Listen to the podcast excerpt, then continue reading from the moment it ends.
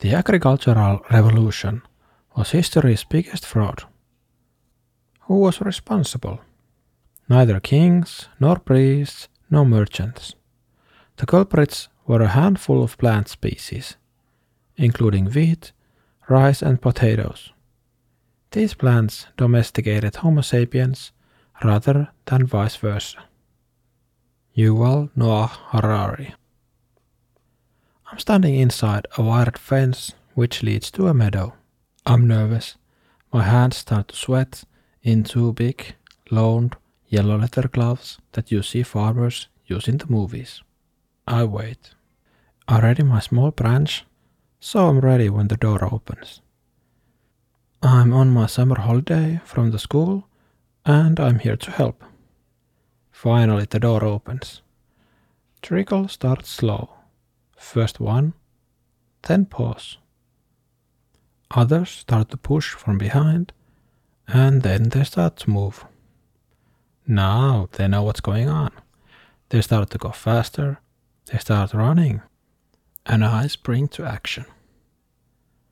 There is something remarkable in it.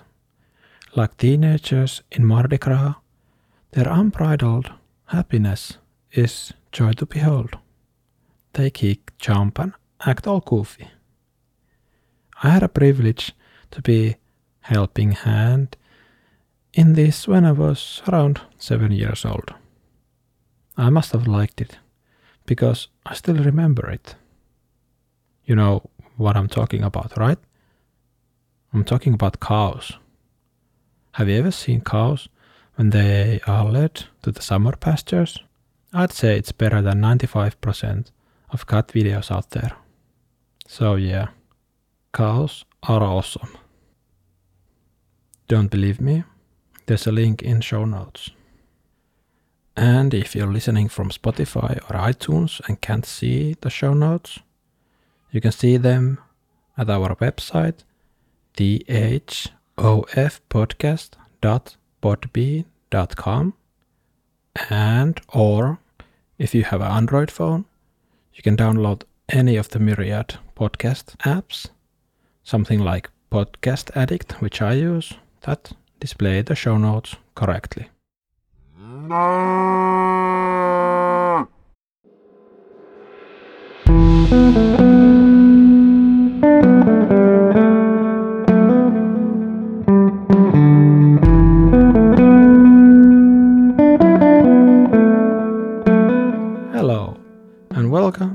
History of Finland podcast, episode 3 Molon Labe 3200 to 1900 slash 1700 BCE, late Neolithic period.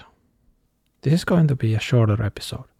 That's because while producing this one, I went back to all the old ones and remade them as well. So now the introduction and these three proper episodes all have correct audio levels and few adjustments here and there.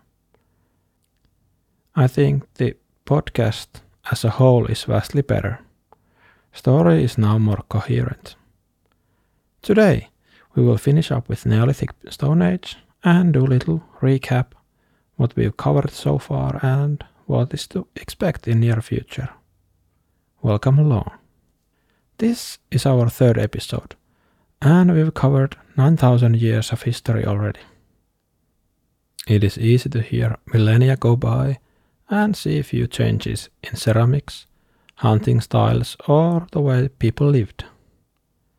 It is good to remind ourselves once in a while that in that period there are about 300 generations.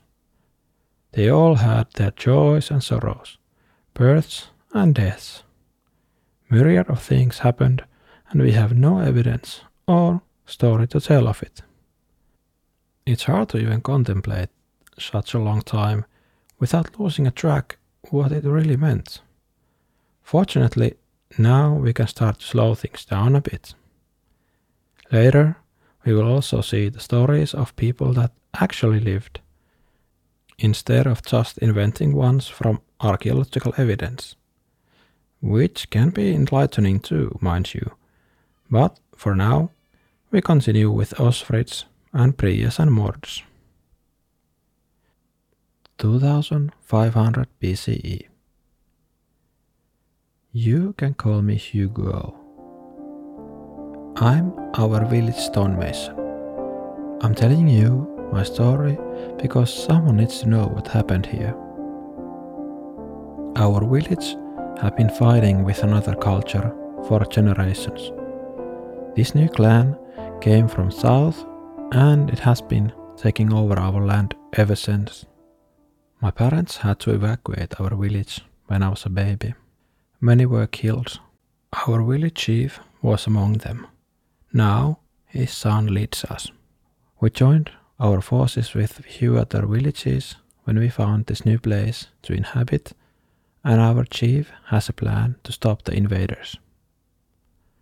Though our village is not big, it is on a hill and is surrounded by rivers, so it is easy to defend. This new area has a lot of rocks and we usually use them for our burial mounds. But the chief's plan needs them too. He wanted us to build a stone enclosure to protect us.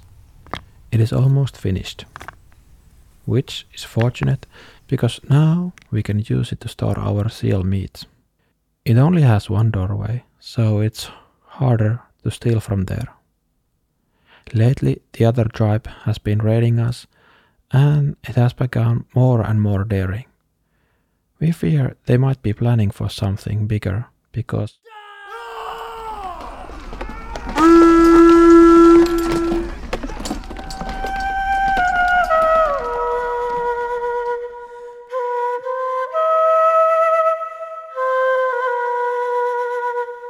Who were the battle axe people? And what have they ever done for us? Well, besides animal husbandry, new type of housing, new type of axes, farming, new burial methods, and probably gave us goats. What have the battle axe people ever done for us? Not sure if they brought peace like Romans did in Monty Python's Life of Brian, but they did end up mixing with hunter gatherers and forming a new culture. They came from south and southeast and brought animal husbandry with them and also new sort of ceramics. Corded ware ceramics. Named so because of the lines in their ceramics that seem like they were pressed there with some wire. From these, we recently isolated cow's milk fat, first direct evidence of their animal husbandry.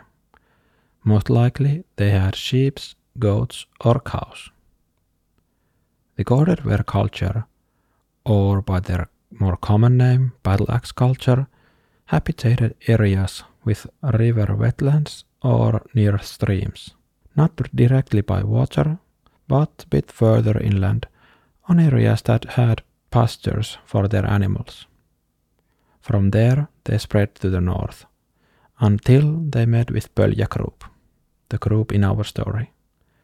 It is believed that the stone enclosures, now called giant churches, Pöljä group built deterred battle axe culture from expanding north into Ostrobothnia.